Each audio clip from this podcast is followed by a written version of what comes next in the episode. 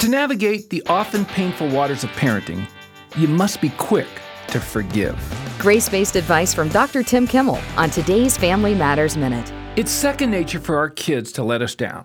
Without trying hard, they can push every button designed to bring the worst out of us. If we were scorekeepers, it would be easy to wonder if this whole parenting gig is even worth it. It also would be easy to become bitter. That's why we must set the standard of absolute forgiveness. And that's where the rub occurs. As much as we'd like to, many of us are haunted by ghosts from the past because we have refused to forgive people who have done us wrong. It's so hard to free ourselves from its shackles. But God's got the key. It's not easy, but with His help, He can release you from the bondage of bitterness.